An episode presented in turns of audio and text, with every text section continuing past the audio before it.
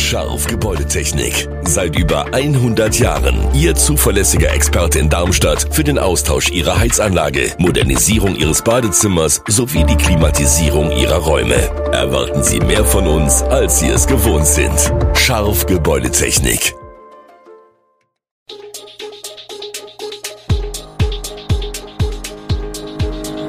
Gude, unser morgendliches News Update.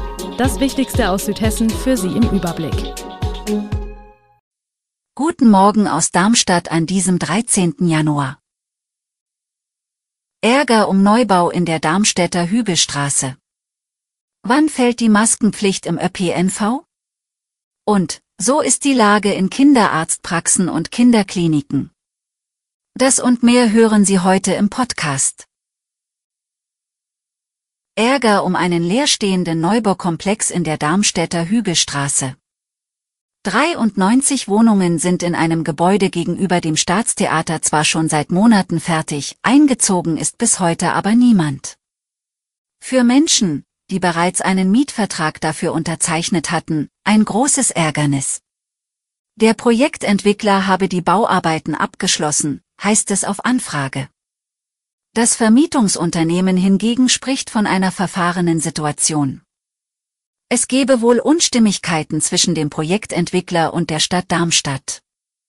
Die Stadt habe die Wohnungen noch nicht freigegeben. Die Verwaltung wollte sich zu dem Vorgang noch nicht äußern. Die Genehmigung stehe eben noch aus.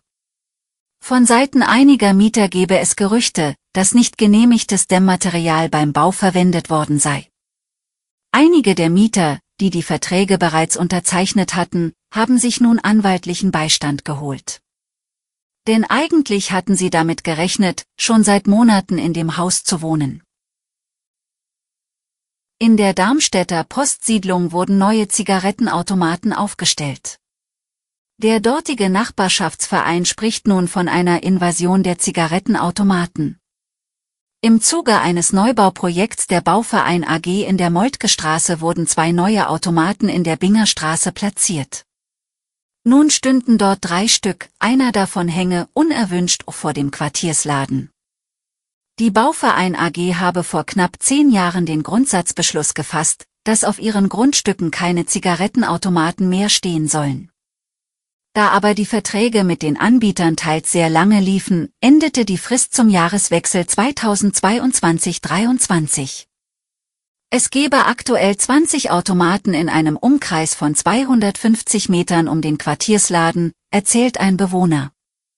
Für 2023 wurden in Darmstadt 176 Automaten auf öffentlichen Flächen genehmigt, 10 weniger als 2022.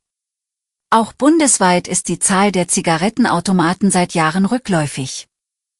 Doch Daniel Ludwig von der Willi Weber GmbH mit 15.000 Automaten im Rhein-Main-Neckar-Raum spricht von gestiegener Nachfrage nach Automaten in Wohngebieten, vermutlich durch mehr Homeoffice.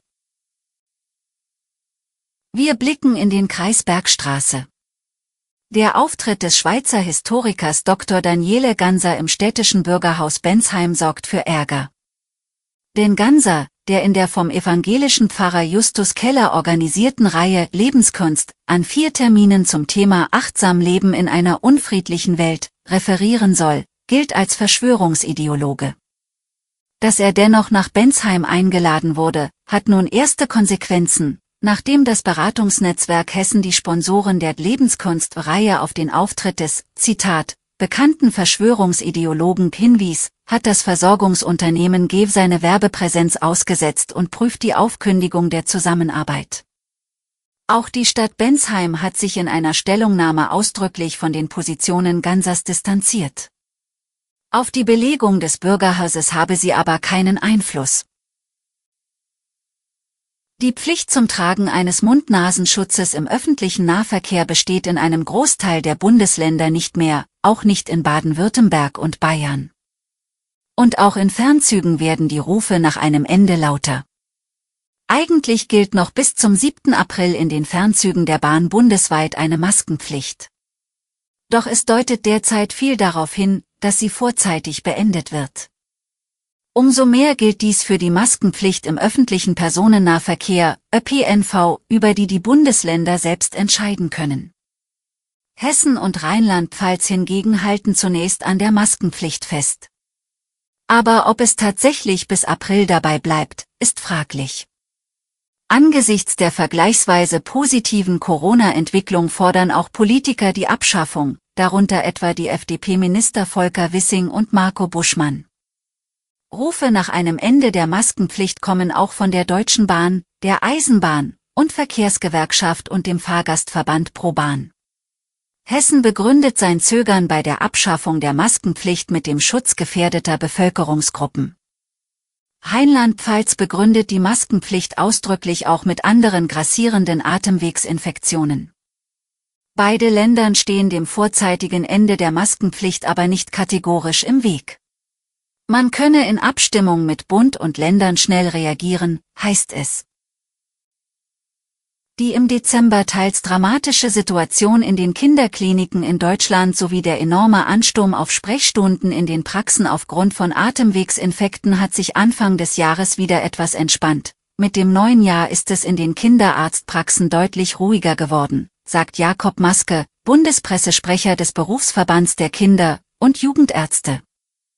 Wir haben aktuell wenig Grippefälle bei Kindern, erklärt er, während die Influenza gerade vor Weihnachten für viele Erkrankungen mit tagelangem hohem Fieber bei Kindern gesorgt habe. Auch gebe es aktuell deutlich weniger RS-Viren bei kleinen Kindern. Die Lage ist entspannter, sagt Maske. Auch wenn es gut sein könnte, dass Mitte Ende Januar noch einmal eine zweite Welle an Atemwegserkrankungen komme. Auch auf den Kinderintensivstationen sind wieder mehr freie Betten vorhanden als etwa Mitte Dezember. Zu diesem Zeitpunkt hatte es deutschlandweit nur noch 126 freie Betten auf Kinderintensivstationen gegeben, knapp 700 Betten waren belegt. Am 11. Januar meldet das Divi-Intensivregister für pädiatrische Intensivstationen nun wieder 237 freie Betten und 560 belegte. Damit sind die Zahlen zurückgegangen, liegen aber immer noch über dem Niveau zu Anfang des Vorjahres. Alle Infos zu diesen Themen und noch viel mehr finden Sie stets aktuell auf echo-online.de. Gute Südhessen ist eine Produktion der VAM von Allgemeiner Zeitung, Wiesbadener Kurier, Echo Online und Mittelhessen.de. Redaktion und Produktion die NewsmanagerInnen der VAM. Ihr erreicht uns per Mail an audio.vam.de.